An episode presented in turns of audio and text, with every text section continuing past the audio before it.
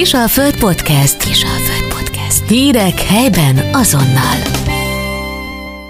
Köszöntöm a hallgatókat, Posgai Kitti vagyok, vendégem pedig Belláné Tóth Erika, szociálpedagógus, kamasz és felnőtt coach, akivel nem egy vidám témáról ültünk le most beszélgetni. Szeretettel köszöntelek a stúdióban. Köszöntök én is mindenkit.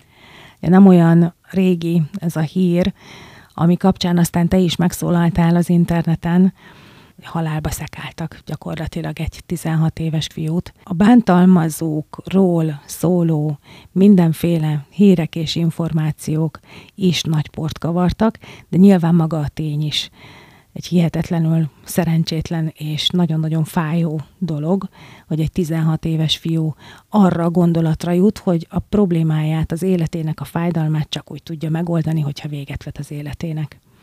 Honnan indítsuk ezt a beszélgetést? Mi az, ami ilyenkor legelőször eszébe jut egy hozzád hasonló szakembernek? Hát én azt látom, hogy most bajban vannak a gyerekek. Rengeteg feszültség van bennük, rengeteg kimondatlan dolog, hatalmas információ áradat, és ez mind olyan, minthogyha valahol bennük feszülnének ezek a dolgok, és nem tudják kivezetni. Nincsenek kortárs kapcsolatok, csak felszínesek, nincs bizalom, nincs sok esetben otthon meghitt családi légkör, ahol beszélgetnek. Megszűntek a szemkontaktusok, amit nagyon fontosnak tartok, mert a szemkontaktussal kezdődik egy kapcsolódás két ember között. És magukra vannak hagyva, és azt látom, hogy ezt a feszültséget egymáson élik ki. Szerintem menjünk sorba, lépésről lépésre. Haladjunk visszafele. Szemkontaktus. Miért nincs szemkontaktus? Hol van a szemünk? Hát a szemünk az a tableten, mobiltelefonon, tévén, mindenféle online kütyűn van, vagy elektronikai kütyűn van, és ezt már ott megfigyelték, amikor egy édesanyja a csecsemőjét szoptatja, és vagy olvas közben a tableten valamit, vagy a mobilját nézegeti, maximum szelfizik egyet, és hogy ez a kisbaba, amikor kapcsolódni szeretne az édesanyjához, nem találkozik az édesanyja szemével sok esetben, és már innen indulunk. Én nagyon ki szoktam emelni annak a fontosságát, hogy társasjátékozzunk, hogy kártyázunk a gyerekekkel, mert hogyha valaki lelöki a másikat a társasjáték során, akkor huncutól összemosolgunk, vagy haragosan összenézünk, vagy valaki csal, vagy valaki olyan dolgot csinál, hogy éppen nyer, vagy veszít. Mindig van egy összenézés, vagy kijön sorra, mindig van egy összenézés, egy huncus összekacsintás, ami ezek mind-mind olyan kapcsolatok, olyan kimondatlan kötelékek, amik nagyon fontosak az ember életében. Nincsenek közös vacsorák, ahol megbeszélik a családtagjai azt, hogy mi történt napközben. És nem csak a kamasztól kell megkérdezni, vagy a gyerektől kell megkérdezni, hogy mi történt veled, hanem a szülő is, hogyha elkezdi elmondani, hogy mi történt vele, hogy érzi magát, könnyebben kapcsolódik a gyerek, mert mindig csak ők vannak elővéve valamiért, mint hogyha ők lennének fontosak, pont abba a korba, amikor ők kezdenek bezárulni. Miért mondják el, hogy mi történt velük, amikor nincsen semmi kapcsolódási pont. És hogyha van is közös vacsora, akkor sok esetben vagy a tévé megy a háttérben, vagy a telefont nyomkodja valaki. Szóval ez szerintem itt a szemkontaktusnál nagyon-nagyon hiányzik. A felnőttek, gyerekek egyaránt belecsúsztak egy olyan szituációba, egy olyan élethelyzetbe, amikor megtanuljuk ezt a párhuzamos figyelmet, amikor egyszerre több mindenre fókuszálunk, koncentrálunk, ezt a multifunkcionalitást, ezt valahol még dicsérik is, sőt, munkahelyen, bizonyos munkakörökben elvárt is lehet ez a képesség, viszont a mindennapi életünkre, egészségünkre ez pont káros. Pont tegnap voltam egy képzésen, ami a digitális kultúráról szól, meg a digitális nevelésről, és ott is a mértéket emelték ki. Elmondták nagyon-nagyon sok pozitív hatását az online játékoknak. a social médiának nem tudják elmondani annyira a pozitív hatásait, mert elmondták, hogy 13 éves korig a gyerekek 50%-a találkozik szexuális tartalmú, akár abúzussal, akár képpel, akár valamilyen online zaklatással. És ilyen szempontból ezek károsak. Az online játékok sok mindent fejleszthetnek, de itt is a mérték. Tegnap elmondták, hogy mondjuk egy kamasznál, felnőttnél azt figyelték meg, hogy a 3 óra az ilyen vízválasztó, hogy napi 3 óránál többet ne. Ahol alszik a gyerek vagy a felnőtt, ott ne legyen jelen. Mert ugye sok szülő kérdezi, hogy hát azt se tudom leellenőrizni, hogy meddig mobilozik a gyerek, mert hát azt mondja, hogy azon van az ébresztője. Itt ez a digitális szakértő azt mondta, hogy azon a helyen nem kell telefonnak lenni, ahol a gyerek alszik. Egyébként erre meg vannak megoldások, tehát van egy ilyen szülőfelügyeleti applikáció, többfajta is, tehát mindenki kedvére válogathat, amikor én tudom monitorozni azt, hogy a gyerekemnek éppen mi történik a telefonján. Tehát hogyha én azt hiszem, hogy a gyerek csak azért vitte be a telefont, mert azon van az ébresztője, de közben azt látom, hogy éppen a YouTube-ot nézi, vagy éppen fönt van valamelyik social médián, akkor én azt egyszerűen akár a konyhából, akár a fürdőkádból, vagy éppen ahol tart az én esti rutinom, egyszerűen blokkolom, és kész. Nem fog hozzáférni. Ugye ehhez kell egy olyan szabályrendszer, meg egy olyan kommunikáció szülő-gyerek között, hogy ez egy nyílt dolog legyen, de nagyon sok esetben mondjuk egy 16 éves bőven kijátsza a szülőt. Ezt akartam mondani, hogy ez csak bizonyos korig. Igen, sokkal előrébb vannak, mint mi ebben, mert mire én felfedezek valamilyen applikációt, ő már megunta. Úgyhogy ebbe azért nyomon követni nagyon nehéz, és tényleg egy olyan családi szabályrendszernek kell kialakulni, amit közösen hozunk, közösen döntjük el, és ahhoz mindenki tartja magát, ugyanúgy a szülő is, hiszen a szavak elszállnak, de a minta tanít. Mit gondolsz, a COVID és az okozta online, folyamatos online jelenlét mennyiben erősítette, károsította, mélyítette ezt az árkot? Én azt gondolom, hogy nagyon. Egyrészt az iskola is az online felületre került, és az is elkezdett online jelen lenni, aki addig nem volt. Nagyon sok gyerek elmondja, hogy belecsúszott már egy depressziós vagy depresszió közeli állapotba, és most, amikor már kijöttünk ebből az időszakból, nagyon fél ezektől az érzelmektől, és nem meri megélni a bánatát, nem meri megélni a veszteségét, mert fél attól, hogy belecsúszik ugyanabba az állapotba. És itt nagyon fontos velük nagyon-nagyon sokat beszélni és elmondani, hogy mondjuk egy gyászfolyamat, egy vesztesség, egy szomorúság, az mind olyan, amit meg kell élni, és hogy ebből nem lesz depresszió, nem lesz feltétlen egy belesüppedés, csak tudatosítani kell azokat a folyamatokat, amin keresztül szükséges mennie ahhoz, hogy feldolgozza ezeket, de ugye itt nem mernek szembenézni, és van egy stopp, itt jönnek az elhárító mechanizmusok, amivel letoljuk, vagy eltoljuk valahova ezeket a nehézségeket, amik egyszer hatalmas bombaként fognak robbanni. Mit értesz bomba alatt? Hát akár pánikroham, nagyon-nagyon sok gyerek küzd pánikrohammal, akár egy olyan szuicid kísértés, vagy egy szuicid gondolat, amivel nem tud már hova menekülni a sok felgyülemlett nehézség elől, és öngyilkossági gondolatai lesznek. Igazából nagyon széles a paletta, én ezekkel találkozom, amikor már nagyon-nagyon gyűlik, és tehetetlennek érzi magát a gyerek. Szülőként észre tudjuk venni a legeslegelső jeleket, amikor még viszonylag könnyű lenne segíteni? Szerintem a legeslegelsőt nagyon nehéz. Már 2 felnőtt gyerekem van, mind a 2-nél volt olyan időszak, amikor egy picit elcsúszott a figyelem. Persze vannak normatív krízisek, amikor egy gyerek például kamaszodik, ez egy normatív krízis. De vannak emellett olyan krízisek is, mint például költözés, haláleset, válás, vagy bármi olyan, ami az ember életében van, ilyenkor a szülő figyelme sem tud feltétlen ott lenni.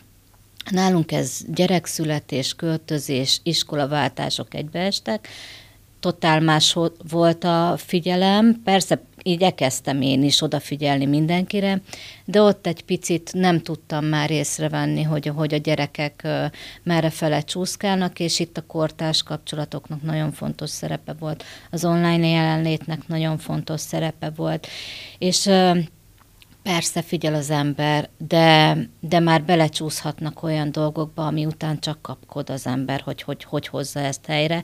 És azt látom a felnőtteken is, a szülőkön is, akik hozzám fordulnak, és a kamaszokon is, hogy nagyon sokszor a kamaszok egymással megosztják a nehézségeiket. A szülővel nem mernek őszinték lenni. És a szülő mindig azzal jön hozzám, hogy hát én vagyok a legfontosabb, én vagyok, aki felnevelte, akiben megbízhat. Miért nem hozzám fordul először? És ennek rengeteg okát felsorolják a gyerekek. Mert nem akarja megbántani a szülőt. Mert fél, hogy csalódni fog benne, és ezt mondják leggyakrabban, hogy fél, hogy anya csalódik bennem, hogy én ilyen vagy olyan vagyok, vagy ezt és azt csináltam, ami sok minden belefér a kamaszkorba, de ő ezt bűntudatként éli meg, hogy ő ezeket megtette, és nem mondja el a szülőnek. És tényleg nagyon fontos a kortárs szerepe, csak régen látható kortársak voltak, most meg láthatatlan kortársak voltak. Régen átjött a szomszédgyerek, átjött a barátnő, és akkor akár a konyhába oda tudott szólni az anyukának, hogy most egy kicsit jobban figyelj a lányodra vagy fiadra. Most ezek már megszűntek, online barátok vannak, az osztálytársak már nem járnak át egymáshoz, és nehezebb szólni, vagy nehezebb jelezni a szülőnek arról, amiről ő tud. Meg hát hogy szóljok bele én egy másik ember életébe, ugye itt is van egy ilyen határvonal, hogy mi az, amikor szólhatok, mi az, amikor nem szólhatok. Ha szólok, ugye ez általában tükör a szülőnek. Elfogadom-e én azt a tükröt, amit a gyerek mutat, vagy hogy én hibáztam, vagy hogy nem figyeltem, vagy elmulasztottam bármit, és akkor visszatámadok, ha nem fogadom el, ugye visszatámadok, és akkor megnézem, hogy hát ez a gyerek akkor miért is akarja zaklatni az én gyerekemet, vagy miért is akar a mi családunkba bepiszkítani, vagy pedig azt mondom, hogy hátra lépek 3-at, és akkor megnézem, hogy mi lehet itt a háttérben, hogy tényleg változott-e a gyerekem, megfigyelek-e rajta bármit, hogy alszik, mennyire kipihent, mennyire tud étkezni, fogyott-e, nem fogyott, hogy jár haza, hogy érzem, van-e bűntudat benne, kerül-e inkább engem, jobban bevonul a szobájába, vagy nem. Ugye ezek is mind olyan dolgok, amik a kamaszkor sajátjai, és nagyon nehéz megkülönböztetni, hogy mi az, amikor csak pufog, becsapja az ajtót, aztán elvonul egy egész estére, vagy pedig tényleg valami nyomja a lelkét, és akkor ezt nekünk valahogy ki kellene deríteni, hogy mi. Én azt vettem észre, és azért nagyon hálás vagyok magamnak, meg a gyereknek, hogy azt észrevettem, ha mondjuk a fiam este 10-kor azt mondta, hogy csinálj nekem anya egy rántottát, akkor tudtam, hogy ott valamit meg akar velem beszélni. És kiült hozzám, tudtunk beszélgetni. És ezt mondom a gyerekeknek is, hogyha tanácsért fordulnak hozzám, hogy mondják el anyának, vagy mikor van egy nyitott pillanat, hogy a sötét sokat tud segíteni. Mert hogy sötétben történnek varázslatos dolgok, sötétben van megnyílás, sötétben szeretik egymást leginkább az emberek, vagy hát lehet, hogy ez most ilyen furcsa kifejezés, de a sötét olyan, mintha felvállalhatnám magam úgy, ahogy vagyok, és akkor könnyebb beszélni. Mint egy gyóntatószék. Igen, mint egy gyóntató, igen. És könnyebb a befogadás, és könnyebb az elmondás, és este 10 óra körül, vagy 9 óra körül, vagy kinek hogyan, akkor valahogy lecsendesül minden, akkor már megérkeztünk, akkor már sokkal nyitottabbak vagyunk. És megfigyeltem a kicsin is, aki most első osztályos, hogyha kijön az iskolában, megkérdezem, hogy mi volt, semmi. Ha este oda bújok hozzá, addigra már elrendezte magába a napját, addigra már megértezett, lenyugodott, és este megnyílik a kincses láda, elmondja, hogy mik történtek vele, ha elmondja, mert nem túl beszédes. De én ezeket látom, és nagyon-nagyon az összes radarunknak ott kell lenni, hogy mikor van az a másodperc, amikor nyílik a kamasz lélekajtó, és akkor hát beléphetünk rajta. Sok kamasszal találkozol, hogy tapasztalod? tényleg előbbre jött egy kicsit korban, a kamaszkorba való belépés időpontja? Szerintem igen. Ugye 12 éves kortól mondják a kiskamaszkort, azért 9-10 éves korban már látom, és azzal, hogy felregisztrálnak mindenféle oldalra, azzal, hogy van már mobiltelefonjuk, egy olyan világ nyílik ki előttük, amit még ők nem tudnak feldolgozni, amivel nem tudnak mit kezdeni, és olyan információ áradat, amit nem tudnak feldolgozni. És ez rengeteg élmény, és ez bennük mind feszül. És fogalma sincs a szülőnek, hogy mikkel találkozik. Biztos, hogy sok olyan szülő hallgat minket, akik belecsúsztak ebbe, hogy hagyták, hogy hadd csinálja, hadd nézze, hadd használja. Mi is belecsúsztunk ebbe a Covid idején. Voltak ennek előnyei is, tehát azért az online közös játszótér az megmaradt. És nagyon-nagyon nehéz volt utána leszednem a száról a gyerekeket. És tényleg olyan, minthogyha kisdrogosokat próbáltam volna leszoktatni a száról. Milyen lépéseket lehet ilyenkor tenni? Mi a legjobb? A teljes tiltás az biztos, hogy nem, mert az óriási feszültséget generál mindenkiben. Milyen elvonási tünetei vannak? Mi az, amivel egy szülő ilyenkor a legtöbbet tud segíteni? Első reakció a gyereknél az agresszió, düh, és olyan indulatok, amitől megijed a szülő. És sok esetben itt már átsúsznak függőségbe, amikor még hajnali 2-3-kor még mindig ott vannak. És megint visszacsatolok a tegnapi képzésemre, mert nagyon-nagyon hasznos volt, ahol elmondta azt az oktató, vagy a szakértője ennek, hogy meg kell figyelni, milyen játékokkal játszik a gyerek, mert ugyanolyan, mint amikor mesélünk a gyereknek, akkor a mese, ahogy beleéli magát, ugye meseterápiáról is hallottunk, ahogy abba beleéli a történésekbe a gyerek magát, ahogy szerepet választ magának, hogy ő kihez hasonlít abba a szerepbe, és ki tudja élni a mindennapi feszültségeit, megéléseit, ugyanúgy itt az online játékoknál is jelen van. Nem mindegy, milyen szereplőt választ, milyen világot választ magának, hogy abba ő mit tud megélni, amit mondjuk a szürke hétköznapokban nem tud megélni. És ilyen példát hozott ő, és nagyon sajnálom, hogy most nem tudom idézni a nevét, de például azt a példát hozta, hogy lovasjátékot játszik a kislány, és ott ugrat, és sikerei vannak, és ez mennyire doppingolja őt, és ebbe a világba akar folyamatosan létezni. Hogyha megértjük, hogy őneki ez a világ fontos, akkor az online világból át tudjuk emelni az offline világba, hogy akkor elvisszük egy lovardába, többször teszünk látogatást, akár ki is próbálhatja a sportot. És annak kapcsán, hogy miért fontos neki az a szerep, miért fontos neki az a világ, annak kapcsán az offline életbe is meg tudjuk találni azokat a pontokat, amik fontosak. Ha stratégiai játékokat szeret online játszani, vegyünk stratégiai társast, ahol ugyanezt offline meg tudja csinálni.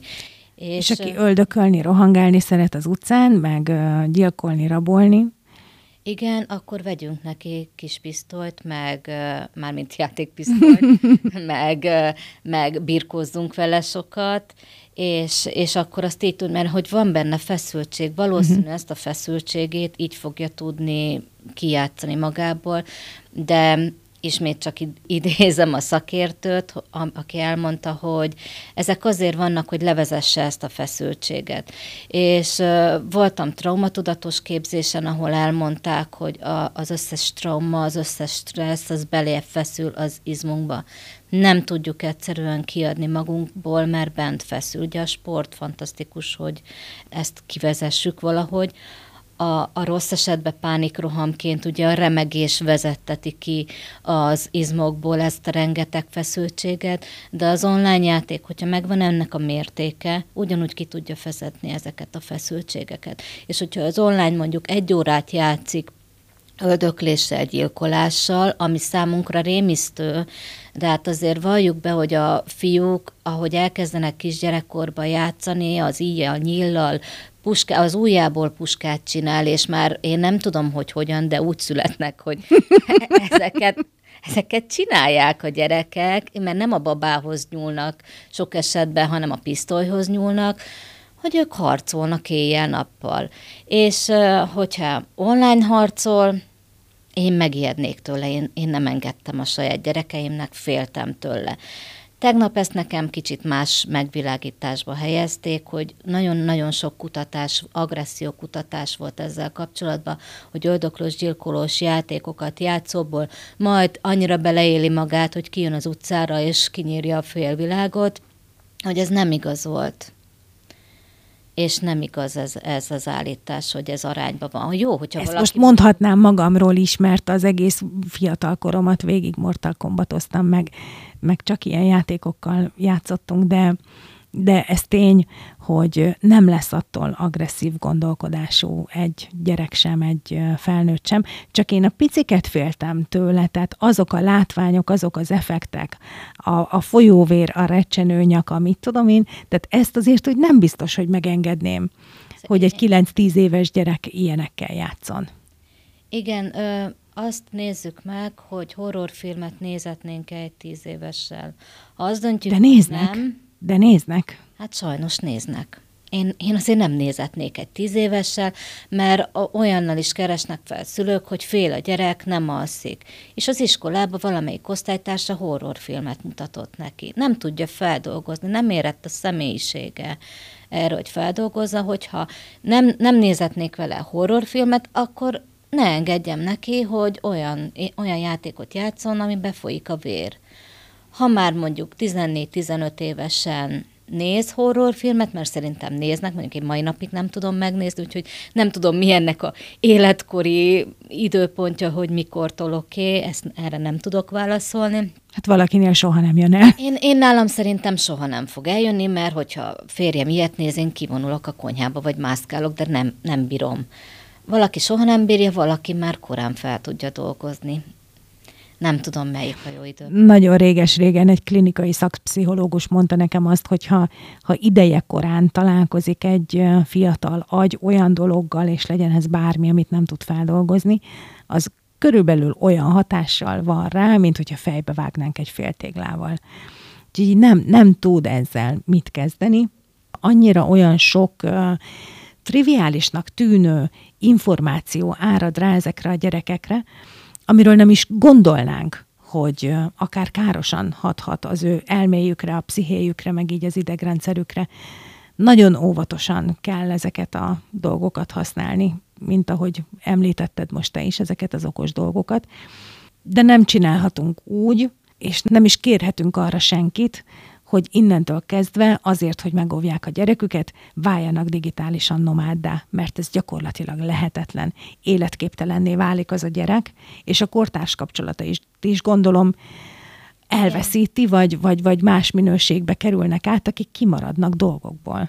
Igen, mert a játékok kapcsán kapcsolódnak sok esetben, és aki nem játszik éppen azzal a játékkal, kimarad a kortárs közegből. És érdekes lenne úgy mondjuk szociometriát csinálni. Szociometria az, amikor mondjuk egy csoportban, vagy egy osztályban megnézzük, hogy ki hol helyezkedik el, mennyi baráti kapcsolatai vannak, ki van peremhelyzeten. Érdekes lenne ilyet nézni általános iskolába, hogy akik bizonyos játékkal játszanak, hogy vannak egymással, és aki nem, az hogy kerül peremhelyzetre. Remélem, hogy sok esetben megtalálja azt a társát, aki offline létezik, vagy sportol.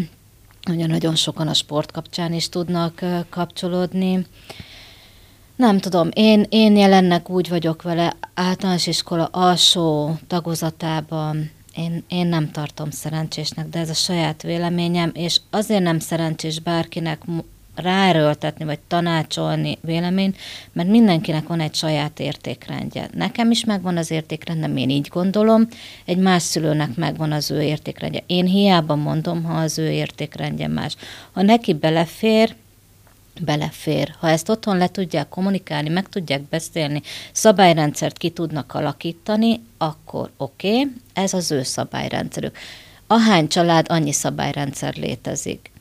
Ezért nem szeretek tanácsot adni. Hogy visszatérjünk egy kicsit a beszélgetés legelejére és a kiközösítésből, a bántásból eredő mindenféle gondokra, mert ugye többrétű ez a probléma, ezt te is látod. Azt találtad ki, hogy összehozod a kamasz gyerekeket nevelő szülőket, hogy beszélgessetek egy kicsit közösen. Volt egy posztod, ami miatt megkerestelek téged, amiben majdhogy nem kétségbe esetten jelezted, hogy rengeteg olyan kamasszal találkozol, akiknek szuicid, öngyilkossági gondolatai vannak. Igen, sajnos ez így van. Több ilyen kamasz keres meg, és nagyon hálás vagyok nekik, hogy érzik azt a bizalmat, hogy fordulhatnak hozzám, és tudunk ebben lépni. Azért azt tudni kell, hogyha valaki őszintén vall a szuicid gondolatairól, ott szakellátásra van szüksége. Ha beleegyezik abban, hogy orvosi segítségre van szüksége, akkor házi orvosi beutalóval, vagy iskola orvosi beutalóval fel lehet keresni akár a sürgősségi osztályt is, vagy ott nagyon gyorsan 3 napon belül adnak időpontot a gyerekpszichiátriára. Ettől sem kell megijedni, mert Győrben jelenleg nincs külön elkülönített gyerekpszichiátria, a gyerekosztályon belül vannak ezek a gyerekek.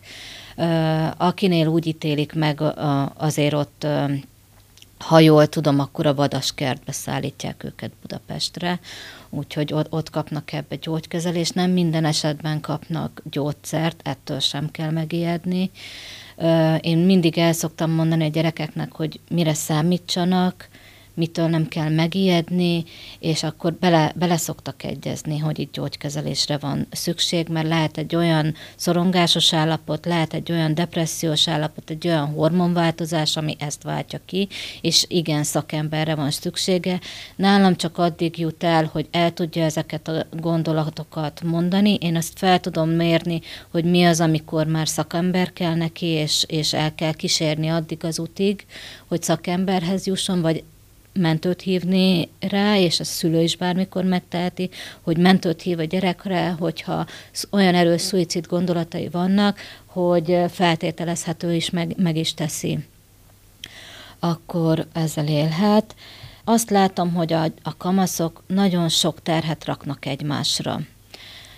Rengetegen falcolják magukat, ami egy olyan önsértés, hogy megvágják magukat mondjuk pengével, vagy megkarcolják magukat, mert hogy nem tudják megfogalmazni mindazt a fájdalmat, ami van bennük, és hogyha ez a bőrükön egy ponton összpontosul, akkor azt tudja mondani, hogy legalább ott tudom, hogy fáj, és kivezetem ott a fájdalmamat, csak erre rá lehet szokni. Ezt most megfigyelték pszichológusok, hogy mintakövetés is, most már a kamaszoknál lesz, hogy te is falcolsz, én is falcolok, és akkor mi nekünk most már így négyünknek, ötünknek milyen rossz, de lehet tényleg egy olyan rossz megküzdési mód, amivel nem tud mit kezdeni, és így vezetik ki a feszültségét. A saját fiatal koromra próbálok visszagondolni, és azért volt ekkora a sóhely, mert sajnos már nem tegnap volt. De nyilván akkor is találkoztunk már kortársi öngyilkosságokkal, vagy öngyilkossági kísérletekkel. Ott mindig volt valamilyen ok. Nem akarok elköltözni külföldre a szüleimmel, nem akarom itt hagyni a barátaimat. Elvált szülők, ott hagyott gyereke és két tűz közé szorult gyereke. Így próbált kiutat találni. Szerelmi bánat, érettségi, és gyakorlatilag itt majdhogy nem be is zárult a kör, mármint amiket én láttam. De az, amit te mondasz, az nem egy konkrét okra, nem az őket körülvevő világra, hanem egy belülről jövő feszültségre utal vissza. Szerintem is. Nem gondolom, hogy csak ettől a kamaszkori zűrzavartól öngyilkos lesz valaki, mert ha ezt állítanám, akkor minden szülő bezárná otthon a szobába a gyerekét, és 6000 szemmel ráfigyelne, úgyhogy ez súlyos mondat lenne tőlem. Igen, akikkel beszélgetek, megfogalmaznak nehézséget. Megfogalmaz például olyat, hogy kortársát vesztette el, és előtte azért ő mondott neki olyan dolgokat, amiket nem kellett volna, és bűntudata van, hogy miatta lett öngyilkos, miközben nem így van, volt mögötte családi nehézség. Igen, elmondják, hogy vállásban nem egyszer eszközként használják őket. Ő mind a két szülőt szereti, és nagyon kérem a szülőket, ha elválnak az útjaik, a házasságból különválnak, Igyekezzenek odafigyelni a gyerekre a saját fájdalmakon túl, mert sok szülő azt érzi, hogy nálamnál jobban nem fájhat ez a dolog, és a gyerek majd beleszokik az új helyzetbe. A gyereknek is ugyanúgy fáj, amikor egy 15 éves sír nekem, hogy ez volt az utolsó közös karácsonyunk, és most nekem kell eldöntenem, hova menjek, vagy anya ezt mondja, apa ezt mondja, hogy ebbe én most mit csináljak, és levenni azt a terhet róla, hogy ne neki kelljen bármibe dönteni, hanem egy közös megállapodás legyen, hogy legyenek nyitva ajtók, hogy igen, most itt vagy, meglátjuk, hogyan fog menni, aztán ott vagy, meglátjuk, hogyan fog menni, hogy egy kicsit felnőttként gondolkodni ebbe, hogy annak a gyereknek vannak érzése is, és hogyha mondjuk ez kamaszkorba történik a zűrzavaros gondolatok között, és azt látja a gyerek, hogy ő csak ide-oda van dobálva, az azt jelzi, hogy ő nem is számít. Pont akkor, amikor saját identitását keresi, azt tanulja meg, hogy ő identitása nincs, mert nem is számít, akkor most abból lehet bármilyen gondolat, valljuk be.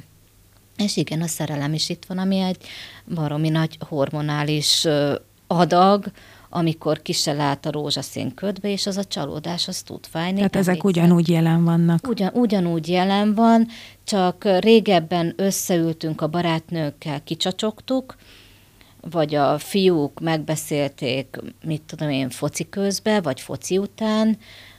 Most ezek szűkülnek. Szűkülnek ezek a körök, akár online térre, meg elveszett a bizalom. Én ezt látom, hogy nincs bizalom. Belláné Tóth Erikának nagyon szépen köszönöm, hogy ezt a sok-sok értékes információt átadta nekünk. Annyit még mondjunk el, hogy mikor és hol lesz ez a találkozó Győrben, ahova várod a szülőket. Győrben az Eszencia élményközpontban, a Svejder utca 5 szám alatt, most november 28-án kedden 5 órától 7 óráig lesz a szülőtalálkozó. Ott igyekszem ilyesmi dolgokról beszélni, a kamaszok a családban hogyan léteznek, szülőként hogy tudunk segíteni, nekik milyen jelenségek vannak egyáltalán, és erről beszéljünk egy kicsit, mert úgy látom, hogy nagy a kétségbeesés. Nagyon szeretném, ha visszajönnél hozzánk, és az iskolán belüli dolgokról is beszélgessünk egy kicsit, hiszen a család és az iskola az egy két külön szintere a gyerekeknek, és nagyon sokszor halljuk azt, hogy itt így, ott meg amúgy viselkedik a gyerek. Kíváncsi vagyok rá, hogy látod te ezt, milyennek az oka, és milyen megoldási lehetőségek vannak. Jó, köszönöm szépen a meghívást. Hallgatóinknak is köszönjük szépen a figyelmet, minden jót, viszont hallásra. Kis a Föld Podcast. Hírek helyben, azonnal.